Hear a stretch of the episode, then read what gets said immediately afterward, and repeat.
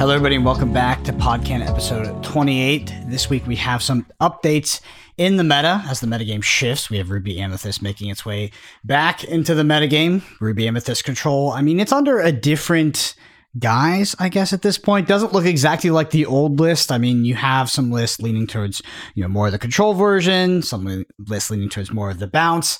And of course, me and Moyen, we just did a deck tech with our own version of the list, which will be coming out tomorrow if you're listening. So coming out on Saturday. But in terms, I just want to jump into the headlines, guys. And our headlines for this week is just the data off of Pixelborn for the top most played decks.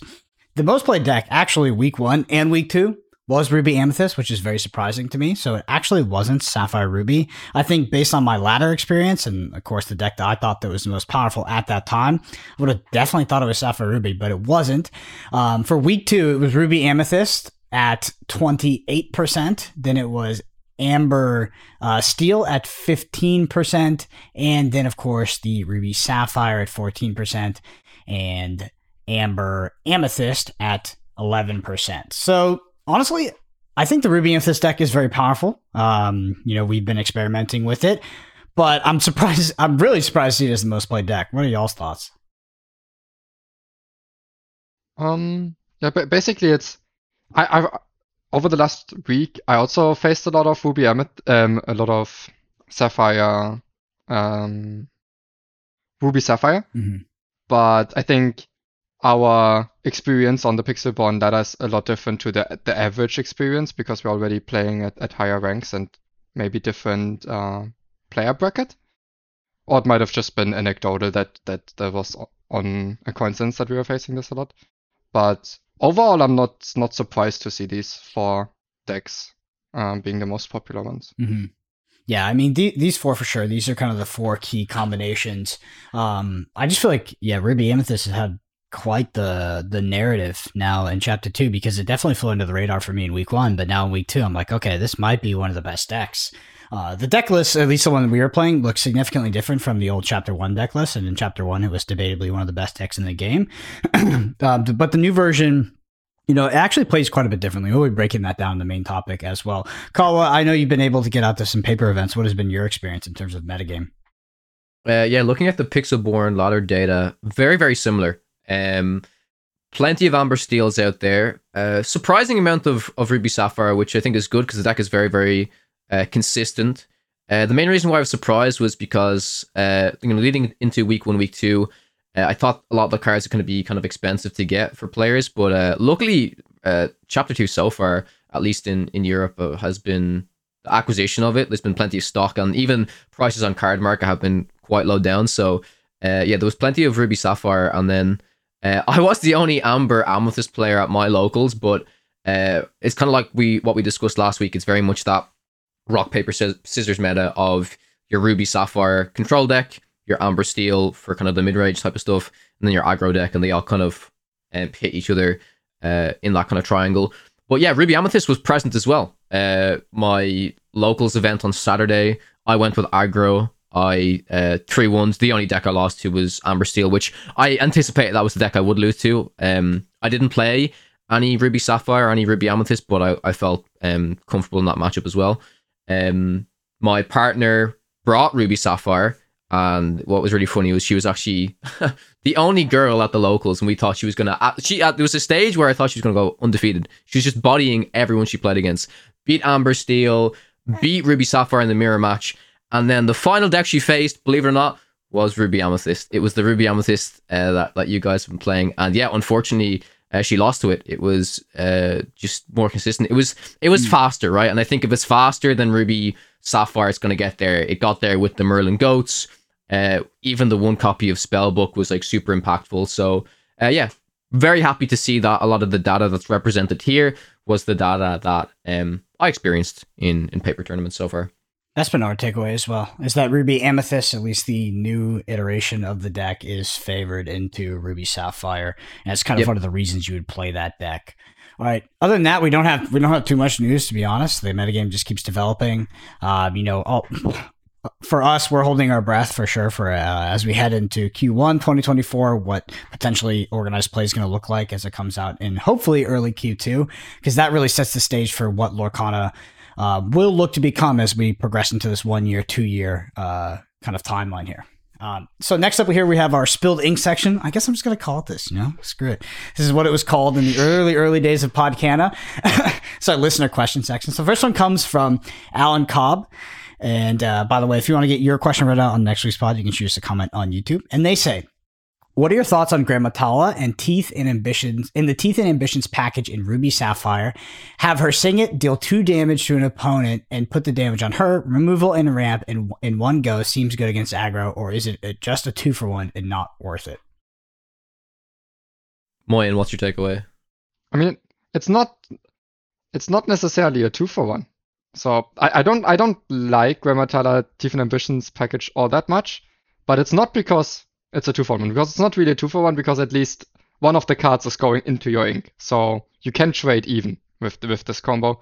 And the the only problem I would say is um, that if you don't play Gramma Tala on two, um, she can be. Is it a she? Yes. Okay. she can be can be a little slow. Um, because then at the at that moment when she does actually give you ink, uh, a few turns have passed already, and it's a little bit inconsequential. Um, so I think when you have Gramma Tala on two, and then you can sing Teeth and Ambitions against aggro on three, that that is one of the few ways it can help the aggro matchup out. But I think on its own the cards are a little subpar, and after turn two, they also uh, diminish in in their returns.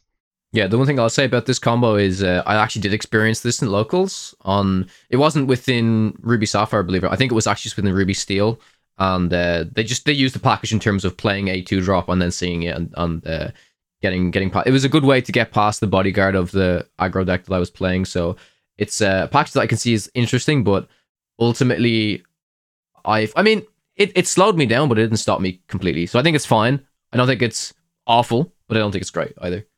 Teeth and Ambitions is a card that uh, it, it came up in the YouTube comments obviously last week, but it's also a card I've been tagged about on Twitter. People asking my thoughts mm-hmm. on that card specifically. Um, I know this card. I saw it in a lot of Ruby deck lists initially. I mean, I even saw it in the Ruby Sapphire deck list. It's not a card that I'm a fan of, and I'm actually wondering if I'm just evaluating it wrong. It just seems like in terms of a card that you would try to fit into your deck list, because some of these deck lists, especially the Ruby Sapphire deck list, it feels pretty tight because you know there is something very synergistic you're doing there. It doesn't seem like the removal I'm really going for, right? Because it's a it's a cheap removal, it can definitely help you with aggro, but ultimately that the Ruby Sapphire deck is a ramp deck, right? And we have mm-hmm. access to much better removal in the deck list in terms of be prepared, scar, uh, etc. So overall, I, I don't I've been pretty unimpressed with the card Teeth and Ambitions just in general. What do you think, Moyen? Um, yeah, so basically its best application is either very early when it can um, stop your opponent from running away with Lilo, Maleficent, or Pinocchio, or late in the game after you stabilized, uh, just to stop them from questing at even once. Um, so to stop just just the one once basically. Mm-hmm. So it has these niche scenarios where it can be good, but I think mm, that they they don't make up for how below average the card is most of the time. Mm-hmm. All right, the next one here is from Nico Rance. They say, "Hey guys, first of all, amazing podcast as always. Huge fan here. Two things I like to share. Two things I like to share. First, I completely changed my my mind on Bippity Boppity Boo. It's a bad card and it just doesn't work. So yeah, I was completely wrong a few vids back. There is a second point here, but I want to take a pause and say I appreciate that, Nico Rans. I think you're the first YouTube com- commenter in the history to like actually come back and like say that. It, it, honestly, it's I was really impressed. It actually means a lot. I'm happy that I'm happy that you gave us sort of like the timeline of your opinion changing. So um, I just want to say I appreciate that because usually we get we get YouTube comments on these videos, but you know even if they're wrong or they're right, it doesn't really come to fruition. We don't have like a conversation in the end, but it's cool to it's cool to see that. The second point is Ruby Sapphire item control. I loved your take on the deck with changes in regards to more standard decks. After after doing some playtesting on Pixelborn, I felt my hands somewhat bricking due to too much uninkables. After some deep thoughts, I made some small changes and replaced Mickey Detectives with Fishbone Quill. My reasoning: inkable keeps the ramp up multiple turns, extra draw power power for Flaversham if you don't see Popsicle, extra draw power for Maurice's Workshop, benefits Tamatoa in the late game. After the small chain, I felt like my hands were much better and I could uh, keep the ramp up by inking, uh, by just inking my inkables. Took the deck to my locals uh, the day after and I got first place. So thanks for the list, guys. My new favorite deck. P.S. This deck is great for the mirror as you get much more value at a four bell um, than playing for for NOI. Noi. Noi. Yeah, yeah, Noi, so- yeah. Okay, as uh, most standard lists do. So this is an interesting point, Nico Rans, because uh, this card, Fishbone Quill, is actually one of the first cards we cut. Um, and we we also we do run high on inkables. I think we run twenty to twenty four on inkables, so it's actually quite a high amount. One thing I will say is in regards to uninkables in that deck list, one thing that we do that might not be immediately apparent with the deck is we turbo mulligan for inkables in that deck list. So we are mulliganing for inkables no matter the matchup almost. I mean, we've been doing a lot of playing up the Pixelborn and you don't know what your matchup is, but in general, we are mulliganing for inkables. The Ruby Sa- uh, Ruby Amethyst deck we played in chapter one was also running 20 to 20 to 20 plus uninkables in the deck list. Same strategy. I think that in Lorcana, if you're running 20 or more uninkables, you need to be mulliganing for inkables. But yeah, so what was your thoughts behind cutting the fishbone quills and why were you not a fan of that card, Moy? Um, so so bas- so basically, I think the effect of the fishbone quill itself, uh, of the item is is not all that great because um you don't get basically you use one card and then you need to use two cards to ink in one turn, so you kind of need like three cards to get these two ink down. While uh, I think the good ramp cards, uh, so the ones that we were playing like one jump ahead and Mickey Mouse, they were they could ramp you up one by just costing you two cards. So that's a big difference. Um, so the only upside is really that it's an item, but I think uh, we can play better items than Fishbone Quill, and we can play better ramp cards than than Mm. Fishbone Quill. Let's It is- Um, let's mention so, some of the we- items though that you were like some of the items that you played instead of fishbone quill. Like you played the scepter, and then you played some of the shields Yeah. and ruby as well. So I play I played a scepter and a few shields, and then four four popsicles. This was the items that I was playing. Um, so ba- but uh, regardless, I think Fishbone Quill is not terrible, but I would never cut Mickey Mouse for it. Mhm. So I'm I'm not a fan of Fishbone Quill, but if if if you if you are and you want to play it, that's fine with me. But I don't think you should be cutting Mickey Mouse. I think Mickey Mouse is an insanely efficient way to ramp, and I don't really see the downside of it being uninkable all that much because it still doesn't brick you entirely because it gives you an ink when you play it. Mhm. Yeah, it is definitely an interesting point. Uh, I know Kim made a few adjustments to your list more, and she used your list as kind of a a, a base, and she she made a few adjustments. Uh, one of them was I'm not too sure if she cut. Um, she didn't cut all the Mickeys. She might have cut one or two, or maybe she would have kept the Mickeys and added some in. But she, I know she added in two Winnie the Poohs because uh, she found that that card was a different way of ramping. It's it's Mhm. similar to Mickey Mouse, but obviously different, right? You get to um choose the card rather than being the top of, of, of your deck. And then you also just get two lore out of it. So she said there were situations where she would have preferred Mickey, and then there was actually some situations where she would have preferred Winnie. So I, I think ultimately, um, from what um Nico was saying here, yeah, I mean if if that type of ramp works for you, then that's great. I don't know if you feel like it works better. Like like you said, you feel like it works better because it synergizes more with items and stuff like that. I think that's really, really good. But Hmm. I can also understand where you're coming from, uh, Moyen as well, in terms of if you're cutting it completely for Mickey. I I agree that I think I think Mickey is more efficient than Fishbone Quill overall. So there's one fundamental that I want to mention that guides some of the deck building that goes on behind the scenes in terms of the Ruby Amethyst list and just what you're trying to do with the deck list. So these items, they are essentially used as tools for your engine, which come in the form of Flaversham or Judy Hopps, things like that. And you're basically getting rid of these items, right? So the less you pay for the item, if you're banishing it to draw two cards, technically the more value you're getting out of that exchange. And I would use that as sort of a my first filter when looking at an item to potentially play in the deck is I want the item to be as cheap as possible. Popsicle is like your dream item, right? It's like El Dorado. It costs one, it draws an additional card, and you sort of free roll that exchange. But even things like like Scepter is not particularly useful as an item when you activate the ability. Maybe Moyen disagrees, but like also the shields, like you you were paying less for these items, so when you get to exchange them for card draw, uh, you become you get a better value on an exchange. And I think that that's one of the things I look at first when considering what items to put in the deck. Do you agree, Moyen? Are you big are you big scepter activator? Are you activating that? No, I'm I'm I'm okay. I also only play one scepter. It's just occasionally it. So the thing is, it doesn't do all that much, and it doesn't do it all that often. But the thing is, it does it for free. Mhm. It doesn't cost any extra any extra ink. So I, I still really like the card, but yeah, it's it's it doesn't come up all that often. Yeah. All right. The next one here is from Boomer. They say question uh, question for next time is pure speculation. In the first chapter, the item deck was meh, and now it's incredibly powerful. Action based decks, except for songs, so not including songs, continue to be meh. But do you think that the next set we will see powerful additions that will make this archetype really good? This is a funny question in the context that like so much of set three has been you know, maybe spoiled, maybe not. I don't even remember when I saw it, to be honest, and uh, we wouldn't discuss them anyway. But the action package is something I think was actually really hyped in the spoiler season, right? Because this is what Mm. works with like the the beast stuff and all that. It's I have to remember what these cards do because they've basically kind of become irrelevant since like spoiler season. But I, I think, uh, yeah, yeah. I think, I think some of the cards that the action cards worked best with was like, um, what was it? It was like Pete, Pete when he got extra attack, which you wouldn't, you don't have to say it works with actions, right? Because that could just work with support. Once Pete gets a certain number of attack, he can quest for some more lore. Uh, and the big card that was uh, advantageous to run in that deck was uh, improvise, which is give a character, I think I don't remember if it's plus one or plus two attack, and then you draw a card.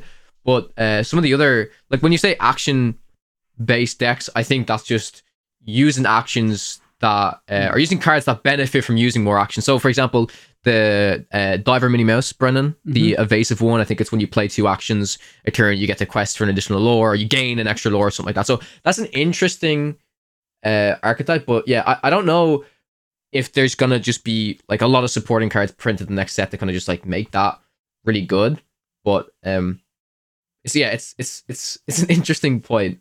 yeah. Yeah, for for me, I would say that it it would be. So I don't know any of the new cards, and I don't want to know any of the new cards. But for me, I think it would make sense that at least in the in the future sets, we also get this natural um, evolution of the card game, where maybe at the start it was set one was completely board focused, and now set two we have a few nice interactions and maybe a few nice items, and then at some point that we also get a few more actually efficient, powerful actions that also become part of the core game loop.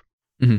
Yeah. So to answer your question, Boomer, do I think it it'll be? Yeah, I'm trying to answer this outside. I I, I legitimately don't remember any any card I saw in the third set, but I do remember one of the mechanics. And do I think that actions will be more powerful? I think it's more likely rather than not, um, because it should only get more tools. Will it be powerful enough to keep up with the other archetypes that also get more tools? Maybe. I mean, I think one of the one of the the- I don't know if you call it an archetype, but yeah, one of the archetypes in chapter one that was really powerful was evasives, but in chapter two, it might be powerful again, but it would definitely be contextual in metagame because chapter two has like so much evasive hate and so many of the so many colors have access to uh, evasive threats that they could actually tech into their deck to deal with it. Where in set one, there was a lot of colors that just like literally couldn't do anything about it without running like vastly inefficient characters. So I think it's possible.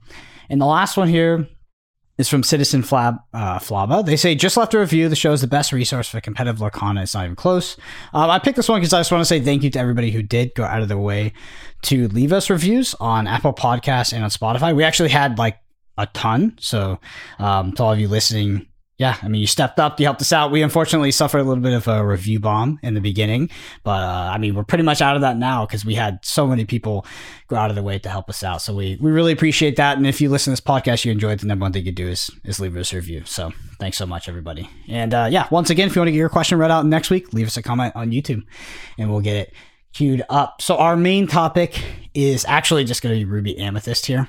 It's the list that, yeah, I know. I knew. I saw we have uh, Google Doc notes. I saw Moyen mousing over uh, the, something else I listed the main topic, but that's just because it was an old set of notes. Yeah, it's Ruby Amethyst. Moyen and I just did a deck tech on this list. Um, the list, by the way, and always will be in the description below. Will be in the description for Spotify and on YouTube, but you can find a link there. Dreamborn links have been a bit funky in the past. For some reason, like all my Dreamborn links weren't working. So sometimes I upload the deck list just as a text based list. Um, but it will be there. So don't worry. So yeah, I'm just going to, I'm going to go over this list. Uh, I'm going to read it out. It should be quick, but it's for Pascal, for Minnie Mouse, the 1 3, and then for Madam Mim, the 2 drop, the 3 3 that bounces something back.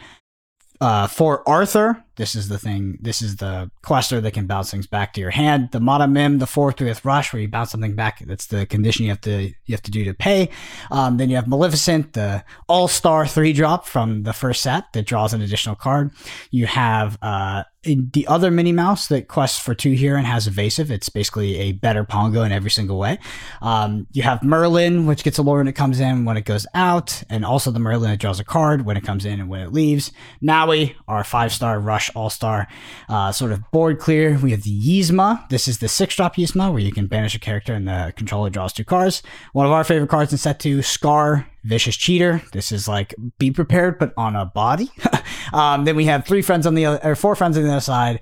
Four be prepared. Um, and actually, it's three Sorcerer Spellbook and um, one Lady Tremaine. So Lady Tremaine, the thing that comes down, your opponent, your opponent has to sacrifice one. So Marian, obviously we came off the back of playing a few games with this deck list. How do you feel about the list overall and how it's positioned to the metagame right now? Um, so I, I think it's very well positioned in the, in the meta, not because it beats all of the popular decks, but because it's it has at least close matchups against all the popular decks, and it's kind of a deck that emerged in response to Ruby Sapphire um, becoming more popular. Because against that deck, it can uh, threaten lore while the blue uh, the blue red deck is, is ramping, and then when they're clearing the board, you can keep getting uh, the final points of lore that you need by the incremental spellbook and, and the Merlins and bouncing the Merlins, uh, Merlin the Goat. And then w- once they develop a, a board that's too threatening, you can reset it with either Scour Be Prepared. And then basically, even if they have more resources than you, and even if they have more value in hand than you, you can still get to 20 lore before them. So it's it, it works very, well for that. It's a um, can be a little annoying to fight off um, Amber Amber Steel with this because you don't have ramp tools. So uh, if they draw a whole new world on the right occasions, that can can be a little tough to beat. And then against aggro, it's a decent deck. It's it's basically it is a pretty good deck against aggro, but it's not steel, so it's not that good against aggro. So you can contest the board very well, but you can't. You're not that great at clearing stuff before it quests once. I would say from looking at this deck, I haven't faced this deck too much, but I actually would imagine it's quite quite decent into aggro. I mean, even in like obviously in comparison to uh, Ruby Sapphire, it seems like it tackles aggro a lot easier, right? Because you're just playing lower cost cards. You've got, I mean, Pascal can just hit hit into the opposing Pascal because it has evasive. Uh, if you get the Mim body down there, it just takes care of a Simba. So there's a lot of tools in this deck that I think can uh, tackle aggro quite nicely. One thing I do want to point out is I think uh, I think you just might have misspoke, Brendan, on in relation to the Yzma. Yzma doesn't banish uh, the card; it shuffles it into mm. the player's deck, and then you draw two cards. So it's not like any of the other bounce cards doesn't return to your hand or it doesn't banish it. Uh, you actually shuffle it into the deck, and this works on both your own card or the opposing player's card. And that's why I think Yzma is quite good because it's quite versatile, right? If you have a one drop on the board and you need access to more cards, you just pick that one drop, put it back into your deck, get two extra cards. If you need to stop your opponent from uh, instantly questing with something the next turn, then you just pick one of their cards. Yes, they get two cards out of it, but you stop that quest, which could in turn help them um, win the game. So overall, yeah, as uh, a deck that I haven't seen too much. Uh, well, like I said, I saw a version of it played at locals, which was uh, very much along the lines of this. It didn't have as many spell books. I think it didn't have. I think it might have had this Minnie, which I'm. I'm. I have to agree with you, Brendan. I think this uh, Surfer Minnie Mouse is is very good. Like in comparison to Pongo, it just seems like really, really good. So yeah, I'm excited to both uh, play with it and play against it. I'm I'm expecting to face this a lot this uh this weekend once once Bessie comes over. I'm really in, in, intrigued to see what if Bessie doesn't bring his Amber uh, Amethyst aggro. Uh, I'll be I'll be intrigued. Yeah. Yeah, he will. Um. So basically, if you think about how this um lines up into aggro, it is better at contesting the board with its own boards than uh, Ruby Sapphire, but Ruby Sapphire could clear the board earlier with Be Prepared. So basically, Ruby Sapphire, if against slow starts, Ruby Sapphire can can be uh can be better. Against faster starts, this would be better. I agree. Of, of the of the aggressive decks. Mm-hmm. Yeah, and in terms of how this list changed from the set one list, it's it's quite different in, in most ways, right? Um, the previous list was a hyper control list. I, I know we were playing evasives, but um, so we kind of flipped down on its head. But this is, I guess, it's somewhat similar to that old list, the one that the one that we published on the channel with the evasives, because the biggest the biggest thing that these lists can do is that against aggressive decks, they're the control deck, and against control decks, they're the aggro deck. So you can really pivot in terms of in terms of roles with this kind of deck list, um, and that's that's what I really like about this. For how this deck list is different from other popular Ruby Amethyst deck lists that are circulating around, is that in general, uh, we don't play the top end. So you'll you'll see a lot of Ruby Amethyst lists that are sort of circulating on YouTube or on Discord or whatever, um, and they will be playing things like the nine drop Maleficent, like the uh, like the Elsas, the big Elsas, maybe even Ursula. We've opted to cut that package. Um, because we feel like it is unnecessary. If are those cards good? Yes, but we feel like they're not necessary and conducive to winning the games in terms of how the current metagame sort of plays out. Is that it's, it's basic? It's basically this deck is very capable of um, progressing the game into a game state where Maleficent and Elsa, which are very, very good cards, are no longer good cards on this game state because you already uh, gained enough lore that these cards might be good at um, outvaluing you and gaining the board back, but they're not very good at getting them to 20 lore before you get to 20 lore. Mm-hmm. Um, so yeah, so basically this this deck, it it it is it can be a control deck, but it's e- extremely good and efficient also at just um, if your opponent ever gives you any breathing room and time, you can easily become the aggressor, and at that point it can be hard for for decks to uh, to defend because some of the uh, some of the lore that this deck creates is is not inter you can you cannot interact with. Mm. And I think if we're being honest, this deck is probably quintessentially a mid-range deck instead of a control deck because sure. it is playing it is playing both roles uh, quite efficiently. Uh, Million, I want to ask you, what is your least favorite card that is currently in the deck? The one that is sort of the the worst performer so far. My least favorite card. Um, that's that's tough because I think all of these cards are good in the deck. I, I would say there's a few cards that I maybe don't want four of. Mm-hmm. So I'm not sure we. I, I love I love Scar, but I'm not sure we want four. Um, Yzma also have to test for uh, more if, if to see whether I actually want four. How many Minnie Mouse we want is uh, dependent on how much aggro there is in the meta, but we kind of needed to develop Madam Mim on two and maybe Madam Mim on three. So one drops can be good just for that reason. Um, and and maybe there's a debate whether you want three or four spellbook. But I, I like all of these cards, but a few of them maybe you could cut down a few. Um, if if there's any card you would want to fit in into this deck. Mm-hmm. Yeah, I mean, in terms of cards that existed in previous Ruby Amethyst lists that were obviously a bit slower, but I think about the, I mean, we had talked about it earlier, of course, when we filmed the deck tech, but I think about the one of Cauldron. Like, could the one of Cauldron make it in here? Is it too slow? So the big difference, there's a big difference that's going on in set two, Ruby Amethyst versus set one is that you have good and playable two drops. In yeah. set one, you did not have great two drops. Your two drops are basically items. Now that you can Madam Mim on two, that sort of changes the dynamic of can we include something like a Cauldron in the deck. I still kind of want it, to be honest. Like any deck that I'm playing that has 20 plus uninkables, like Cauldron can feel, can feel really, really good because you are able to filter um, a bit more at the top of the deck.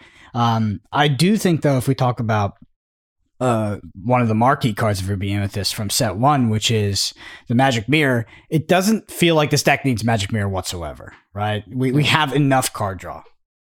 Yeah, I think the, the deck just got so many upgrades, as in, you don't need Magic Mirror anymore because suddenly the, the card draw Merlin, Merlin the Rabbit, mm-hmm. is so good at card draw that you not no longer so reliant on card draw that you would need to include um, a less efficient card like Magic Mirror. In terms of removal, we have Lady Tremaine, Yzma, and Scar now. So we can actually afford to um, not play Maleficent and Elsa, even though they're very good just because they come down a little bit later and might be the game might already be it's not over, but it's kind of decided already at that point.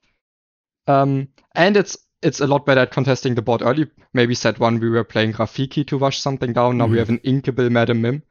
And I d- I don't think we can afford to play two cost items in the deck because basically the only reason we could afford them was that two two cost cards were terrible set one, and So we could afford to at the turn where we wouldn't be doing a whole lot of anything anyways, we could afford to play the item, but now Madam Mim is so good that I would never put put those items back into the deck. Um one card you could consider in terms of two drops is either LeFou to um, be a little bit more cheesy to get a few more lore points in early, and it's very, very efficient if it you can hit it on Arthur. Or actually, one card that's a little bit similar. I think it's it's it's, it's a I wouldn't put it into the deck necessarily, but I think it's a decent inclusion. It's the two cost Merlin. It's like it's similar to the Cauldron. Oh, is it? The, is it? Uh, oh, I know. Oh, the squirrel? No, I don't think so. It's like I a, don't a like that Cauldron card. effect Ah, nah, twice. nah, nah, nah. I'm not And a fan of body. that card. Nah, man. Let Okay, I wouldn't put check it into the deck, but I think it's I think it's it's not terrible. It's a two cost, two one inkable that when it enters play, you basically do Cauldron's effect, and when it leaves play, you do Cauldron's effect again. See, I don't hate it. But what I was asking Mer- uh, Moyen about earlier was about HeiHei, the Amethyst HeiHei that goes back Hmm. to hand. Yeah, that that that's a that's a fine. Con- I, I would consider that card more than I would consider the squirrel for sure. Yeah, the thing about HeiHei is like, um, there's like some, uh, there's like a few core tenets of card games that you can focus on in terms of like what breaks a card game, and th- there's the cards that you can sort of laser in on before you have to evaluate everything in context, and these are cards you can sort of highlight. And HeiHei kind of is one of those cards that's recursive just in in nature, right? It's always going back to your hand. It's also cheap. Like recurs- recursion and recursive cards in card games are very a very dangerous area of design. So that's that's one of the reasons I had my eye on HeiHei. Um, to be honest, uh, there's some other cards I wanted to talk about for Ruby Amethyst. I'm trying to. Th- it just escaped. Well, oh, the this- Sorcerer's Sorcerer's Spellbook. Actually, I just want to ask you. I asked you this earlier, but um, a very popular decklist in the metagame. Obviously, Ruby Sapphire. You play Sorcerer's Spellbook. Your opponent Judy Hopps it. Are you okay with that exchange? Um, yeah, I don't think it's the end of the world because uh, basically, if if they want to do it, that the turn a little bit, where they have to spend three ink on that, and you get get the card draw back, which, and then so they have the Judy Hopps on the board, which is their big upside from this exchange. Um, but I think at that stage you can kind of deal with it uh, already. Maybe with a be prepared, or can just ignore it. And also, a lot of the time, you won't just you won't you will almost never spellbook on on three ink. You will spellbook when you like run out of stuff to do on the board almost, or when you want to play around a removal. Then you get the spellbook down, already get one lore, and then it's into their turn where they want to be removing your board, but also maybe they want to be getting rid of the spellbook, and you already got somebody out of it. So that's not the end of the world. To get back to the HeiHei, I think HeiHei is kind of intriguing, um, but I think it doesn't necessarily fit this way of building Mhm. Amethyst. It, it's, it's, I think it could be really good again in a control deck that's good at stalling out the game, at making sure it doesn't lose the game, and then it has this inevitability. But this deck, I think, needs to be more efficient in the way it spends its ink, and it doesn't need to go all that long. So it doesn't need this inevitability from from HeiHei necessarily. Uh, the other. I found HeiHei. Sorry, go ahead. Yeah, no, you're good. You're good. You're good. I was gonna say. Yeah, no. I, I've yeah, I found HeiHei to be uh interesting, an interesting, a, a- another interesting tech to include against uh aggro because it's a card that will con- constantly kind of come down and will keep kind of uh pinging off those um those small cards, and it's actually quite interesting because it is a recursive card. Um, it didn't happen when I was playing in locals this week, but last week, uh, there is only one one way to actually get rid of the card, and that is uh by discarding it when it's in their hand. Because besides that, it's just going to keep coming back. So it's funny that it's Um, good against aggro because it's like if you let's say if we could rewind time to set one, Ruby. Amethyst early control mirrors. I mean, HeiHei would have been one of the best cards of the deck because Yeah. I mean people were be pre- you were having to be prepared like single card threats on the board because that was just how that trade Yeah. went. Um, because you were it was an attrition of resources game. Like HeiHei hey hey is a very is a very good control v control card actually because you just can't remove it um in this game. So I mean that's a card I have on my eye on for the future. One card I want to ask But- about is a card. Oh, go ahead before Oh, just, I, I, I just I just don't think it's good against aggro. I, I think it's too slow. Aggro doesn't care that much. If you keep playing something that can next turn attack something that has already quested, it's it's not really how you beat aggro. Yeah, aggro gets the they get the value in the bottom right. They get the lore, and then they don't care about that character anymore. They're like their deck just like quest twenty from carry. Uh, the question um, is regarding Kuzco. So Emerald, I think, has seen a bit of a fall off. I don't really see too many Emerald decks now, but we definitely included cards on our Ruby Amethyst decks in our control deck. So this, you know, set two, this would include Sapphire, Ruby to try and deal with Kuzco. Kuzco was a problem. We don't see much of it now. But if Kuzco came back into the format, would you consider playing something like Gaston, or do you think this deck list has enough tools to deal with Kuzco already via the Madam Mim? Mm, I think I would play more Lady Tremaine and then try to Mm. contest the board early so uh, so well, well enough that often enough I can Lady Tremaine the Kuzco. But I yeah, because that, that that's that's now a, a much better way to deal with with Kuzco. So I would put that into the deck first. Makes sense. Makes sense. All right. I mean, I think that wraps it up for Ruby Amethyst. It's a very powerful deck overall right now. I think it's really well positioned. Uh, like Moyen said, if you're looking for a deck list, a mid-range deck list that is very well rounded, has game into everything, this is probably a really good pick for you. It doesn't have super polarizing matchups, and it's just a fundamentally powerful deck. That being said, I think the deck list is still being worked on, which is not a bad thing. Just means that like there, there's definitely work to be done on this deck. So two three weeks, it could come up with a more powerful deck list. But the one that we currently have here is definitely in a in a good position. All right. I want to hop onto the next archetype we're going to talk about, which is the aggro list you sent me. More, I think we might have mentioned it last week. I don't know if you tweaked the deck at all, but this is a amber amethyst deck list. How do you feel about Amber Amethyst right now, as we as with the current state of the metagame? Because it's developed, you know, one week into development uh, in in Rise of the Floodborn is a significant period of time. Do you still feel that aggro is really well positioned? I know that this is pretty sure that this is the exact deck list you sent me last week, um, which is a bit contrary to other Amber Amethyst deck lists, at least previously that were running just in time or cheating out that big one nine. Um, your thoughts on on this list? Um, yeah, so I think this deck's completely crazy. Um, just because it means if you don't have steel in your deck, the best you can do is be somewhat close or even into this deck. You can never. I, f- I feel like I don't know that there is a deck that exists that would be favored into this without including steel. So it's it's e- extremely good in a field without a lot of steel, which also in turn me- makes steel much more powerful because it makes it a necessity if you want to be good against this deck. Um, so yeah, I think I think the stack's really really good. And then for if for countering the stack, you will have to figure out okay, what do I pair steel with Mm. so that I'm also not just good against this deck, but also good against uh good against the other popular decks in the meta. Yeah, and that, this is this is the the question that I had uh all weekend basically. So this is the, the not this exact list. I was playing the just in time version uh, at my locals, and the whole time I was like, okay, if they don't have steel, I win. That's how confident I felt with Yeah. the list. Honestly, I was like, if I don't face any combination with steel, I will actually win the matchup.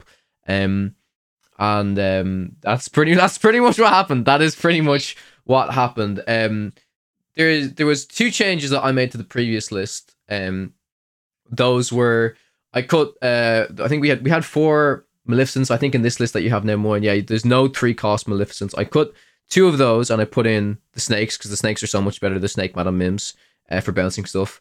And I didn't actually do it in my locals, but someone suggested. Uh, the more I played Eudora, I thought she was okay, and most of the time she was Ink. But a card I considered another just in time target, which I know is a card a card that is like, ah, do we actually play just in time? It's a bit like it's a bit meh. Um, was the Fairy Godmother, um, the five cost Fairy Godmother legendary that uh, when a card dies, it bounces back to the hand, and uh, it also so when Fairy Godmother quests, then uh, whenever any of the cards challenge and die, they'll bounce back and they'll also get challenger plus three. So it's a weird situation because yes, it still costs or still quests for two, but in a rare situation where you might need to use some of your cards on the board to clear some some bigger stuff, it can kind of work. You can reset. You can still get your cards back. I found that it was an interesting substitute for um Eudora, but overall, yeah, I'm excited. I really want to play this version that you have here, Moyen, mainly because I feel like it. Uh, I'm a big fan of the befuddle. I think that works really well. You just quest and then you can just bring it back. Um, Yeah. and even the one inclusion of Sorcerer's Spellbook, I think is is insanely huge in a in a list like this. Way more than you would actually consider because there there's there's hands that you have when playing this deck when believe it or not you, you think this deck just go go like goes constantly Yeah. there is so like oftentimes hands where you can be bricked and you can be like well i'm, I'm actually quite slow so Yeah. sorcerer spellbook can definitely help out You also start on the play, get to 15 lore against your opposing mid ranger. Yeah, and then you're fine. Yeah, I mean that seriously, like that was one of the most uh, annoying things when you're playing set one control versus aggro is that they would just inherently get to 15 lore but you, before you could literally do anything. And then every single card they put on the board threatens to uh, progress the win condition by the amount that's in the bottom right, and you'll kill it after for sure, but you still just lose the game. And you're like, okay, now I have to be prepared to two drop and stuff. It's just like Sorcerer Spellbook is that, but kind of on, on steroids to an extent because you literally can't do anything about it unless you're playing certain colors. Um, Moyen, do you have anything else to say on this list before I hop on to my last Yeah. point? Go ahead. I mean, I could talk for hours so probably. but Does it, wait, does this list have the highest win rate of all your decks? Uh, yeah, it does. Yeah. So, most of my decks on like 66. I think this one like 68, and I I basically played this because it's the fastest deck, but also ended up winning the most. Uh, so I think Fairy Godmother is kind of interesting. Maybe it doesn't necessarily mean you trade with your with your characters, but even if you just play it and turn all, all your characters sideways, it just Mhm. means that if they can't remove the Fairy Godmother, it means that you can just refill the board next turn very efficiently with these high questing Mhm. characters. Um, and then because you pointed out Befuddle, I think Befuddle is after playing this deck a lot, is absolutely core to the deck. Yeah, Um, because it just helps. So it, it's not a good card in general, but in this deck, this little bit of tempo advantage can end the game as early as turn two. Especially so if if you're if you're going second, okay, that's not ideal, but it can help you stabilize tempo on turn two where they played a two drop, you return it, play a one drop. That that's already pretty good and can help you you win games going second. And especially if you can return a Simba and they thought their their one drop was maybe uh, safe behind it, maybe you can get a value trade off that wins you the game.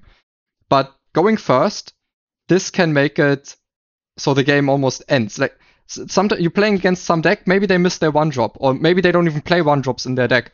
Like um, for example, Ruby Sapphire.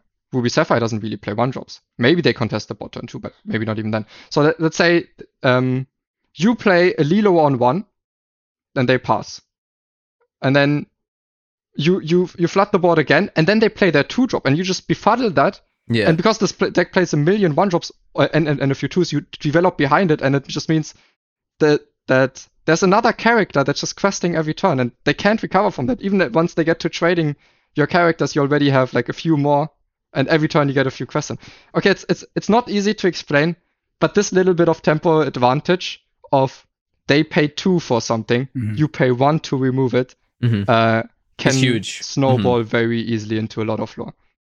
Yeah, I'm I'm really excited to try this list now, Moyen. Uh, the biggest thing, like like I said though, like all weekend, I, I and it's so true with this deck. It's like if I face if I face any steel, it just feels like that's that's the problem with an aggro deck like this. I feel like the win rate is so high because it does so well into all these people playing the more control decks. But I feel like you know this is the this is the deck I really want to play at this big tournament this weekend. But I'm so scared that I just face steel and Yeah. I'm just gonna tank because I, I feel like it's gonna happen. You That's know? that's Yeah. card So- games, right? Players will choose Yeah. players will choose decks that have lower win rates but have more like a smoother matchup curve into the field because when you play a deck that has a very polarizing, almost auto loss esque matchup, Mhm. it feels like crap. It feels really bad. Like it feels super Yeah, bad. it just it's a terrible experience. So people will actually choose feels- worse decks.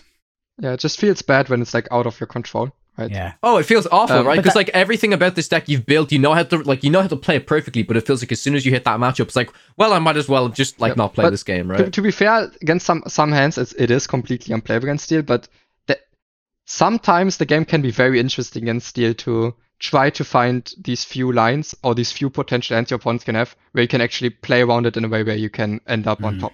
So because it is it is winnable, but It is. It not is. Bo- both times I played, it's yeah, both times I played Amber Steel, I uh, it was actually two one to them. I, I did manage to pull a game back. Yeah. Uh, but al- always, I cannot, I cannot express how much you want a high roll to go first with this deck. Mm. You Yes. want to go first so much because even if you win your first game, you lose your second game. It means in the final game you're going first, and that is exactly what you want. So a funny concept about this, the this like picking worst decks out of a smoother matchup curve, and this idea of like having agency and making choices, and you know this matchup felt bad because I couldn't make any choices. It was just I paired in my bad match and I lost.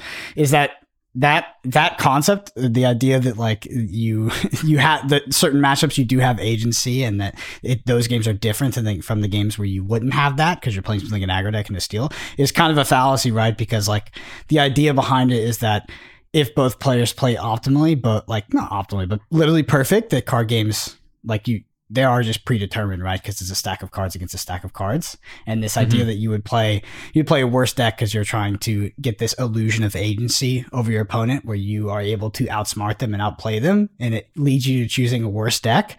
Is like this this trap that players fall into, and I've actually done that at almost every single tournament I've played. I, I will I will never play the aggro deck because I cannot sit there while I have zero cards in hand, while my opponent just goes, okay, take 15 game actions. You're like, bro, come on. it's just, it's so, So- painful. I think it completely depends on on the player level that you're facing. If you play facing against like professional players of the card game that you're playing, then you shouldn't. I think it's a little. It can at times be ignorant to think that you're so much better than them that you will be able to win the close matchups that much more often. While let's say if you're playing at an open tournament where everyone can play, I think it's it's it's somewhat reasonable to say, okay, I don't want on unwinnable matchups. If if if I have a lot of close matchups, I think I can play well enough to get um to get uh, the little bit of extra gap that I want. Mm-hmm. Mm. All right. So the last point I have, and this is we already mentioned it slightly, but this is something that I think is coalescing in like all of our minds is the future of the format, mostly in in in, in terms of the future of control. And I think all of us are looking for something regarding a steel based control deck. Like that is that is the truth. We know that's the truth. Steel did get access to more card draw and Rise to the Floodborn, but it does feel like if you want to have the best control deck in Rise of the Floodborn, at least the best mid range deck to an extent, you need to have access to that early board removal, that AoE board Mhm. removal. And it's like, what do you guys think is the pairing color with steel that could be the emergent control deck of Rise of the Floodborn? I, I have a theory. Okay. Okay. Mm, so it's it's not proven yet, and it needs it it, it will require a lot of work. But it, so basically, the reason why we think you need steel is because if you don't have steel, you can't really be good against aggro. So we need steel to be good against aggro. Can we find a deck that's good against aggro and good against other stuff? Mhm. And I think to be good against other stuff, I think we would need purple, and then we need to be efficient early, and then we have the sort sense of inevitability uh, and efficiency through the bouncing, um, the bouncing mechanic, and the Merlin the Goat and Sorcerer spellbook. So we can close out games that way against decks that can have more value than us. Um, and we are, then we also have Steel, so that we don't lose to aggro because we can play Tinkerbell and Shift Tinkerbell and maybe grab your sword and stuff. So I think that is the pairing that could potentially, in theory, maybe be capable of that. It's just it doesn't all line up that perfectly, and it's a, a difficult list to figure out. But I think maybe um, Amethyst Steel could be the answer. So let's talk about why why Steel Amethyst was not as good in Chapter One. It wasn't wasn't a sort of very popular control deck, and there's there's a few reasons uh, in my opinion. There's probably more that will escape me at this time, but the main reason is is because Ruby, the pairing color that ended up being the sort of control pair with Amethyst, had access to AoE, like board removal in the form of Be Prepared, single target removal in the form of Dragonfire and Maleficent to deal with pesky threats on board that had big butts. So, like, big butts in the late game are things like Elsa, Ursula, uh, even Maleficent, and like Steel cannot could not really deal with those and it would get outvalued by that higher end curve. And amethyst also couldn't really deal with it other than playing their own big butts. But then if you're playing as ruby ruby amethyst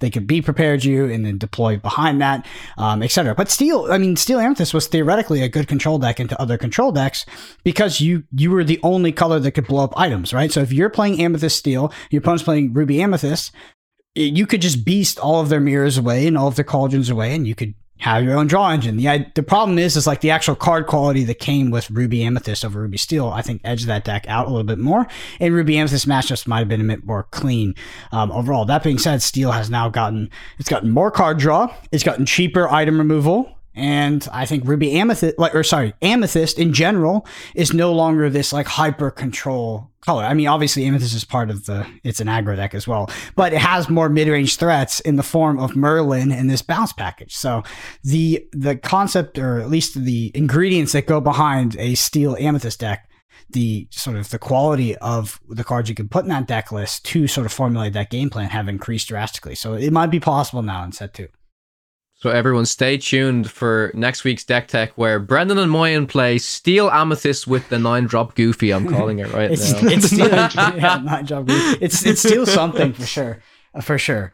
Because I mean, Yeah, so so yeah, go ahead. but basically where you went with your with your argument was like, oh, because I, I feel like you didn't co- completely finish what you what you were uh, going to say. It's like, oh, when whereas before you could only um, play other big butts or more big butts than your opponent and keep removing your opponent's characters, play your own characters to to actually be able to get lore of them. Now um, there's there's lore that cannot that cannot cannot be stopped. So before, no matter what you play, maybe they can be prepared it all away and Elsa the rest and then Dragonfire that. But you can play Merlin and you basically know it's giving you two lore.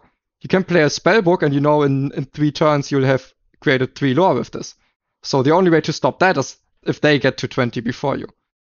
So you, Yep. you turn the game into a race at that point.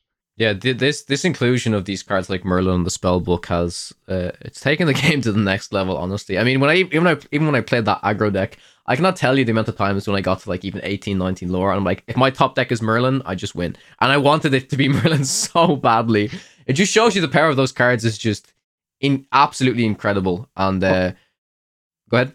Yeah, just one more one more theory that I have that I. I need the listeners maybe to experiment with me is Steel Amber, but also with a sense of inevitability with with the flute, with Sleepy's flute, where you can maybe get a win condition against these decks that can clear all your threats, but you will still uh, start creating some some lore every every turn that they can stop. So it's it's not as efficient. It's you need to play a song on, on the same turn. It's not the same. But I think maybe Steel Amber is such a good deck in all the other departments that it can afford to play this. And it's something I want to try out and I encourage you guys to try out. There's definitely there's definitely levels of copium. Um, yeah, the flute, the flute, the flute is a funny card. Um, I can see it working. To be honest, I could see it working. Me too. Uh, I'm I'm I'm keen to see. I do think that steel is the future of control. I really do, um, because you need to have you need to be. Honestly, we need to get to a point where we're favored into these aggro decks. Ideally, I'd rather be favored in the aggro decks and have like more smooth matchups against the other control decks and other mid range decks than the opposite of that, where we were like, you know, in set one we were super favored in the control decks, super favored in the mid range decks. We got absolutely dumpstered by aggro, just uh, because the meta adjusts and every, you know, I went to my locals and it was like Seventy percent of the people are now on like blue green, and I'm like, what? Stop. um. Anyway, that concludes the main topic. Uh, again, all lists in the description below. No steel based control list yet, but that's coming. Hopefully, if we can get it to work. Uh, yeah. If you if you enjoy this podcast, number one thing you can do is leave us a review on Apple Podcasts or Spotify. Like I said, we're going to be doing a giveaway soon. I'm trying to figure out a good thing giveaway. I was actually looking on TCG Player. I was thinking like uh, you know that new thing from the set two that has like those art cards, like the D100. That's a great. That's a great giveaway. yeah, that's what I was thinking. Yeah, Pretty so. I think we're gonna do one of those. We can shoot for next week. So sometimes take a little takes a little while for the reviews to show up. So if you leave us a written review on either Spotify or Apple, I think it's ideally Apple. I think that's where the written reviews are. So leave us a written review on Apple, we'll get you in the contest or the drawing for that. Um, what's it called? What's the official title? the again? Disney 100 gift set. Disney 100 gift set, and we will give that away next week. I'll make a note so we can do that. Um, so yeah, and I want to say again, thank you to all the people that did give us reviews last week. That helps a lot. So we actually got so many five star reviews. Uh, I want to read out one from Downfield Night. They say good good insight is the subject title. Say these guys, uh, the guys break down cards and explain pairings from angles I don't always see. I've def, def gotten better at Lorcana from their card advice. So yeah, we really appreciate that review. Again, if you're listening to this on pod platforms, video version on YouTube at, on YouTube at youtube.com slash at podcana podcast. Hit that subscribe while you're there. We're extremely co- close to 1K subscribers. We're all on Twitter. Brendan APG, Moyen underscore HS, and Kawatek underscore CG. Did you change that, Kawa? Has always been Kawatek? It's always been Oh, gosh, okay, I need You've been you've been saying no, you you've been saying it. I think, but yeah, no, I, I know you changed it in the in the bio. Yeah, Yeah. yeah, yeah. Somebody clicked on your thing and it sent them to like a dubious profile. So Kawa Kawa Oh, underscore no. CG is like, uh, no, it's actually not bad. It was like, uh, Okay. It was just, it was definitely not you. I'll say that. Okay. Okay. Cool. Cool. Uh, but anyway, thank you all so much for listening. We'll see you next week.